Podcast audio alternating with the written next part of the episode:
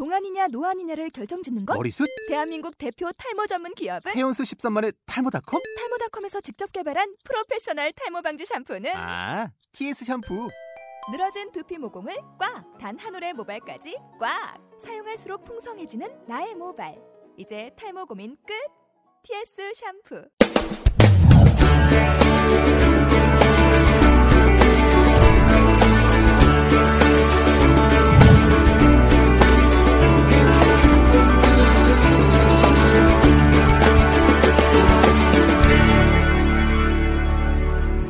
반갑습니다.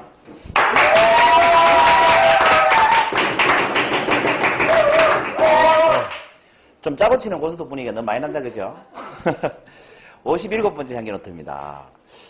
1년 반 정도 된 것 같아요, 향기노트 한 지가. 네. 꿈을 현실로 만드는 삶의 핵심 태도. 뭐 조금 풀어서 얘기하면 삶을 대하는 핵심 태도. 이렇게 이해하시면 될 것 같아요. 누구나 꿈이 있죠? 여기 계신 분도 꿈이 있고. 그걸 이제 현실로 만드는 과정에서 내가 어떤 태도를 가져야 되겠느냐. 어떤 태도를 가져야 그게 현실이 될까. 이런 얘기를 좀 해드리려고 합니다. 여러분, 멋진 수련을 갖고자 하는 사람이 있었습니다. 한 남자가 있었습니다. 꿈이 뭐예요? 멋진 수련원을 갖는 겁니다. 저도 멋진 연수원을 하나 가지고 있기를 꿈꾸고 있습니다. 전원에 어, 한 100평 되는 제 건물이 있고 그 옆에 한 100평 되는 강의장이 있고 사람들이 저를 찾아와서 교육받는 자연 속에서 뭐 그런 꿈을 꾸고 있습니다.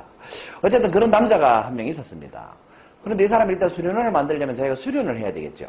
그래서 단벌 옷만 한 벌 딱 입고 산속으로 들어갔습니다. 수련하려고. 깊은 산속으로 들어갔습니다. 깊은 산속으로 들어가서 낮에는 음악 짓고 밤에는 명상하고 이렇게 시간을 보냈습니다.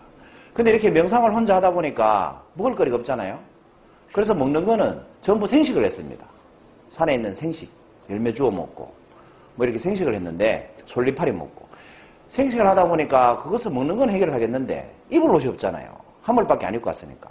아, 그래서 옷이 한 벌 가지고는 도저히 안 되겠다. 한 벌 내세야 되겠다 싶어서 이 마을로 내려갔습니다. 마을로 내려가가지고 마을 사람들한테 부탁을 했어요. 어, 내가 수련을 하는데 옷이 없으니까 옷 좀 이렇게 부탁하자고 했더니 마을 사람들이 기특히 여겨가지고 이 사람한테 새 옷하고 새 신발을 한 벌 이렇게 주는 거예요. 한 벌씩. 그래서 그걸 가지고 와서 다시 수련을 했습니다. 근데 이 새 옷을 한 2주쯤 지나니까 쥐가 막 깔아먹고 있는 거예요.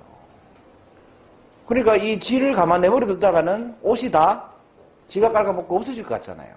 그럼 옷이 없어지죠. 그래서 다시 안 되겠다 해서 마을로 다시 내려갔어요. 마을로 내려가서 뭐, 무슨 부탁을 했겠습니까? 고양이 한 마리만 주세요. 이렇게 부탁을 한 거예요. 그래서 쥐잘 잡는 고양이를 또 마을 사람들이 줬어요. 고맙게. 그래서 이 고양이는 쥐 잡아먹고 살았어요. 그런데 쥐를 잡아먹다 보니까 쥐가 어떻게 돼요? 없어지겠죠? 그래서 고양이가 더 이상 먹을 쥐가 없는 거예요. 그럼 고양이가 어떻게 됩니까? 굶어 죽게 생겼어요. 고양이가 굶어 죽게 생겼으니까 명상을 집중할 수가 없잖아요. 그래서 다시 또 마을로 내려갔어요. 무슨 부탁을 했을까요? 고양이 먹이게, 고양이 먹이게 우유 좀 주세요 했어요. 그래서 우유를 한 통 받아와가지고 고양이를 먹였습니다. 그런데 며칠 먹이고 나니까 어떻습니까? 우유가 없겠죠. 그래 또 고양이가 굶어 죽게 생겼어요. 그래서 이번에는 마을로 내려가서 이렇게 부탁을 했습니다. 우리 고양이 먹이게 젖소 한 마리만 빌려주세요. 그래서 젖소를 한 마리 빌려왔습니다. 젖소를 빌려오니까 젖소 먹을 거는 늘렸잖아요. 젖소가 젖이 잘 나오겠죠? 그러니까 이제 젖이 남잖아요, 우유가. 우유가 남으니까 이 사람이 어, 남는 우유를 버릴 수는 없고 나도 먹어야지, 먹어야지 하고 생식하면서 우유를 자기도 먹었어요. 그러면 사람이 산에 가서 좋은 공기 마시면서 생식하면서 우유까지 매일 한 잔 마시면 피부가 어떻게 되겠어요? 뽀해지겠죠. 그래 이 사람 얼굴에 광채가 나는 거예요. 거기다 명상까지 하니까 마음이 편안해졌겠죠. 이 사람 얼굴에 광채가 나는 사람이 됐어요. 이 광채가 나고 있는데 한 여인이 한 처녀가 양을 찾으려고 왔다가 이 남자를 발견하게 된 겁니다. 여러분 이 사진 아세요? 참고로 이 사진은 사, 어, 밀레에 유명한 화가죠. 밀레의 양치는 소녀라는 그림입니다.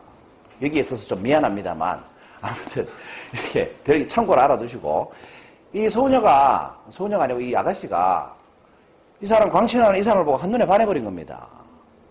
무슨 생각이 들까요? 시집가고 싶었어요. 그래서 이 남자한테 제안을 합니다. 나와 결혼해 주세요. 이 남자는 수련하는 중이죠. 거절을 하고 싶었겠죠. 그랬더니 여자가 이렇게 제안을 합니다. 만약에 나랑 결혼하면 당신은 오로지 명상에만 집중할 수 있게 해드리겠습니다. 나머지 소맥이고 쥐 잡고 음악 짓고 집 짓고 하는 일은 내가 다 알아서 하겠습니다. 솔깃하지요. 이 남자가 산으로 들어간 이유가 뭐예요? 수련에 집중하려고. 이 여자와 결혼을 하면 자기를 수련에만 집중할 수 있게 된 거예요. 그래서 그럼 내가 3일만 단식 명상을 하고 생각해 보겠습니다. 그랬어요. 그리고 3일 동안 단식 명상을 한 다음에 아, 이런 생각이 드는 겁니다. 아, 이것은 신이 나에게 오로지 수련에만 집중할 수 있게 내려준 기회다. 이런 생각이 든 겁니다. 그리고 나서 그녀와 결혼을 했습니다. 결혼을 하고 3년이 딱 지났습니다. 3년 뒤에 이 사람은 멋진 수련원을 갖게 됐어요. 그리고 두 아이가 생겼습니다. 그리고 키우던 소는 세 마리로 늘어났습니다. 그리고 이렇게 수련원을 멋지게 짓고 살게 됐어요. 소문이 나가지고 전국에서 젊은이들이 막 명상하러 오고 교육받으러 오는 거예요. 성공했죠? 꿈이 뭐가 됐어요? 현실이 된 겁니다. 그래서 상담하러 사람들이 이제 교육받으러 온 사람들이 묻습니다. 아니, 어떻게 이렇게 멋진 수련원을 이 깊은 산 중에 이렇게 만드실 수 있게 됐습니까? 아내도 아름답고, 어떻게 이렇게 어? 꿈을 이룰 수 있게 됐습니까? 심지어는 과수 농장까지 하고 있었어요. 너무 대단하십니다. 그랬더니 이 사람이 하는 말이, 아, 여기 온 지 2주 만에 쥐가 한 마리 나타나는 바람에 이렇게 됐다고. 그 쥐가 나타나서 옷을 갉아먹는 바람에 이렇게 됐다고. 이렇게 얘기를 했어요. 자기 살아온 얘기를 해줬어요. 그래서 사람들이 믿을까요? 에이, 뭐 그럴까봐. 어떻게 혼자 산에 들어가지고 이렇게 멋진 수련을 만들 수 있어. 저건 다 지어낸 말이야. 원래 훌륭한 사학가고, 원래 훌륭한 교육자인데 지어내서 하는 말일 거야. 하고 믿지 않았어요. 그렇지만 이 사람은 어떤 생각을 했느냐 하면, 사람들이 뭐라고 하건 말건 나는 내 꿈을 현실로 만들어서 너무 좋다. 그냥 이렇게 하고 살았습니다. 여러분, 오늘 57호 향기노트 주제가 뭐였습니까? 꿈을 현실로 만드는 삶의 핵심 태도. 네. 꿈을 현실로 만드는 삶을 대하는 핵심 태도. 풀어서 얘기하면 삶을 대하는 핵심 태도가 뭘까요? 이 사람이 삶을 어떻게 대했기에 그 삶이 자기가 꿈꾸던 삶이 현실이 됐겠습니까? 자기 삶을 어떻게 대했습니까? 이렇게 되었습니다. 그냥 현재의 삶에 충실했을 뿐입니다. 옷이 없으면 뭐 했어요? 옷 구하러 가고. 먹을 게 없으면 뭐 했어요? 먹을 거 구하러 가고. 그 현재의 삶에 충실하면서 뭘 했습니까? 그냥 살았어요. 그랬는데 뭐가 됐어요? 꿈이 현실이 됐어요. 여러분 이런 사람이 있습니다. 제 꿈은 뭐 판사가 되는 거예요. 하면서 사법 고시만 10년 준비하는 사람이 있어요. 부모님한테 돈 받아가면서. 이건 무책임한 거예요. 현재의 삶에 충실한 게 아니에요. 왜 그래요? 성인이 됐음에도 불구하고 다른 사람한테 의지해서 자기 삶을 살잖아요. 스무 살에 넘으면 우리 성인이죠. 성인이 됐음에도 불구하고 자기 밥벌이를 못하고 누군가에게 의지하여서 살면서 자기 꿈을 이루겠다는 건 뭡니까? 무책임한 겁니다. 그 현재의 삶에 충실하다고 보기가 힘들다는 거죠. 우리 교육받으러 오시잖아요. 그죠? 교육받으러 온 사람들은 어떻게 해야 돼요? 자기 교육비는 자기가 내야 되죠. 그런데 어떤 사람은 나이가 먹고 성인인데도 엄마한테 내달라는 사람이 있어요. 그건 뭐예요? 현실의 삶에 충실한 게 아닙니다. 내가 낮에 아르바이트를 하는 한이 있어도 내 교육비를 내가 벌 정도 돼야 그게 현실의 삶에 충실한 겁니다. 그내 삶에 충실하지도 못한 사람이 10년을 그냥 사법고시만 준비해가지고 판사가 됐다고 한들 그 사람이 책임감 있는 사람이 되기는 힘들죠. 그래서 현재 내 앞에 주어진 상황에 충실해야만 꿈이 현실이 되는 겁니다.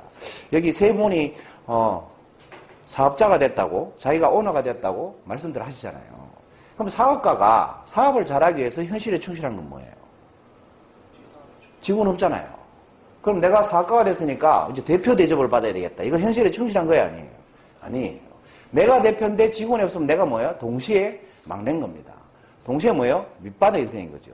차라리 직장 생활할 때는 직급이 과장이면 부하 직원이 있죠. 근데 나와서 독립하는 순간 뭐가 돼요? 내가 사장인 것 같지만 사장과 동시에 뭐예요? 신입사원보다 못한 사람이 됩니다. 제가 그걸 느꼈어요. 이사하다가 회사를 나오고 나니까 대표이사가 됐잖아요. 저는 법인을 만들었으니까. 그냥 대표가 아니고 대표이사가 됐어요. 그런데 대표이사가 되고 나니까 사원보다 못하더라고. 이사 때는 좀 이렇게 파워가 있었어요. 고객들한테 큰 소리도 치고 그랬어요. 결정권도 있고. 그래서 대표이사가 되고 나니까 급실 그릴 일밖에 없습니다. 내가 대표니까. 고객을 만족시켜야 되니까. 더 낮아지더라고. 그리고 사장 되는 게 한때는 꿈이었는데 그래서 일사를 하다가 나와서 사장이 됐겠죠. 근데 사장이 딱 되고 나니까 그건 꿈이 아니라는 걸 알았어요. 왜 그럴까요? 여러분 이사가 되는 것보다 사장 되는 게 더 쉽습니다. 사장은 정말 쉽습니다. 고등학교 졸업하고 사업자 내면 바로 사장 됩니다. 그렇지 않습니까? 근데 이사는 되기가 힘듭니다. 신입으로 들어가서 승진해, 승진해, 승진해 고생해 가면서 승진을 해야 겨우 이사 될까 말까 한 게 이사입니다. 임원보다 더 쉬운 게 사장 되는 거더라고요. 그걸 몰랐어요. 사장은 사업자가 되면 돼요. 그러니까 현실의 삶에 충실해야만 내가 뭐예요? 꿈꾸는 삶이 현실이 되는 겁니다. 우리가 사장 되는 게 꿈이다라고 얘기하지만 사실은 사장 되는 게 꿈이 될 수가 없죠. 왜냐하면 사장이 됐는데 회사가 적자가 나면 그 꿈을 이뤘다고 보기 힘들잖아. 그렇지 않습니까? 사장 되는 게 꿈이었던 게 아니에요. 사장이 되되 그냥 사장이 아니라 회사가 흑자가 많이 나고 직원들이 아끼는 회사를 만들어야 그게 꿈을 이룬 사장인 거죠. 그냥 사장 되는 건 꿈이 아니었던 겁니다. 사장 되고 나서 알았어요. 그래서 그 사장의 길을 접고 제가 지금 이런 일을 하잖아요. 이게 제 꿈이에요. 이게 제가 사는 현실이고. 그런데 제가 강사가 되고 싶다고 해서 무책임하게 강사가 되고 싶다고 다 사업을 포기하고 아무 일도 안 했다면 강사가 됐을까요?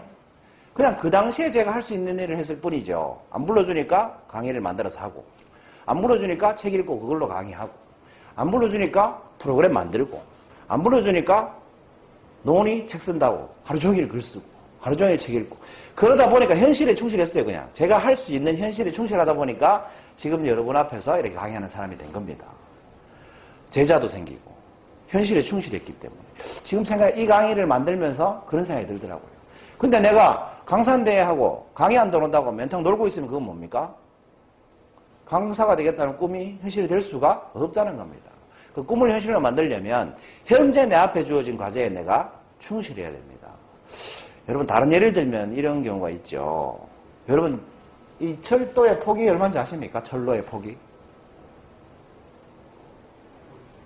정확하게 폭은 이렇습니다. 143.5cm. 143.5cm가 철로의 폭입니다. 왜 철로의 폭이 150cm도 아니고 140cm도 아니고 하필은 143.5cm일까요? 왜 그럴까요? 150cm 이러면 쉬울 텐데 왜 143.5cm일까요? 이 철로의 폭은 마차의 폭입니다. 마차 아시죠? 철도가 생기기 전에 마차 타고 다녔잖아요. 그 마차 바퀴의 폭이 143.5cm였습니다. 그럼 왜 마차 바퀴 폭으로 철로 폭을 만들었을까요? 더 크게 만들어도 되고 더 적게 만들어도 되는데 왜 그랬을까요? 맨 처음 철로를 만들 때 마차를 만들던 공구를 사용해서 철로를 만들었습니다. 마차 폭을 만들던 공구를 사용해서 철로를 만들었습니다. 그러니까 똑같이 철로 폭도 143.5cm죠. 그러면 마차 폭은 왜 143.5cm일까요? 왜 마차 폭은 143.5cm일까요? 로마에서 길을 만들어야 되는데 로마에서 길 문화가 굉장히 발달했잖아요. 모든 길은 로마로 통한다고 할 정도로 로마에서 길을 만들어야 되는데 이 길 폭을 얼마로 해야 될까를 생각해 보니까 말두 마리를 세워 놓잖아요. 말두 마리를 세워서 그 폭을 재니까 143.5cm더랍니다. 그래서 로마의 도로 폭을 따르다 보니까 마차 폭이 143.5cm가 된 거예요. 말 두 마리가 지나갈 수 있는 길. 그게 143.5cm였던 겁니다. 그래서 지금의 KTX가 다니는 철로의 폭은 누가 정한 거예요? 로마인들이 정한 거예요. 몇천 년 전에 로마인들이 정한 철로 폭을 우리가 지금도 사용하고 있다는 겁니다. 여러분 우주선 폭은 얼마만큼인지 아세요? 우주선의 크기도 이 철로 폭을 따라서 만든 겁니다. 그 우주선을 다른 데서 제작해가지고 발사대로 옮기려면 철로, 철도로 옮겨야 되거든요. 그 철도로 옮기려면 그 철도 구를 통과할 수 있어야 되죠. 우주선 부품들이. 그러니까 우주선 크기가 이 철도 폭에 맞춰서 제작이 됐습니다. 더 크면 이동이 안 되니까, 발사대까지. 그래서 우주선까지 뭐예요? 로마인들이 만든 겁니다. 우주선 사이즈까지. 무슨 말인지 아시겠죠? 그렇다면 로마인들이 우주선 폭을 고려해가지고, 우주선 크기를 고려해가지고 도로를 만들었겠습니까? 아닙니다. 그들은 뭐 했을 뿐이다? 그냥 그 당시 자신들의 상황에 현실에 충실했을 뿐입니다. 몇천 년 전에 사람들이 그 당시 자기 상황에 충실했는데 지금의 몇천 년 후에 우리까지 어떻습니까? 그 사람들의 영향을 받고 삽니까? 안 삽니까? 받고 살고 있습니다. 그러니까 여러분 누군가가 꿈을 현실로 만들기 위해서 자기 앞에 주어진 현실에 충실하면서 살면 어떻습니까? 우리가 지금 여러분이 우리 앞에 주어진 현실에 충실하면서 살면 어떻습니까? 몇백 년 후에는 여기 계신 여러분의 영향을 받을지도 모른다는 겁니다. 그러나 지금은 눈에 보입니까? 안 보입니까? 안 보입니다. 지금 안 보인다고 그걸 찾으려고 헤매는 게 꿈을 현실로 만드는 게 아니고요. 그 꿈을 어떻게 이룰까 고민하는 게 꿈을 현실로 만드는 방법이 아니고 지금 내 앞에 주어진 일 이것에 충실한 것이 꿈을 현실로 만드는 가장 쉽고 빠른 방법입니다. 왜냐하면 그렇게 하다 보면 다른 길이 막 생깁니다. 저절로. 제가 강사 양성할 계획이 없었는데 강사 양성하는 방법이 생겼죠. 제가 원래 사업 계획에 강사 양성 계획이 없었습니다. 그리고 원래 제 사업 계획에 남은 인생 전략 만들기 프로그램이 없었습니다. 그런데 그냥 현실에 충실하다 보니까 하다 보니까 프로그램들이 하나둘씩 생기더라는 거죠. 그러니까 여러분 꿈을 현실로 만들고 싶으시면 현재의 삶에 충실하십시오. 그러면 여러분 꿈이 현실이 될 겁니다. 그러니까 결론적으로 꿈은 언제 이루는 거예요? 현재 이루는 겁니다. 현재 내 꿈이 이루어진 겁니다. 다만 뭐가 필요할 뿐이다?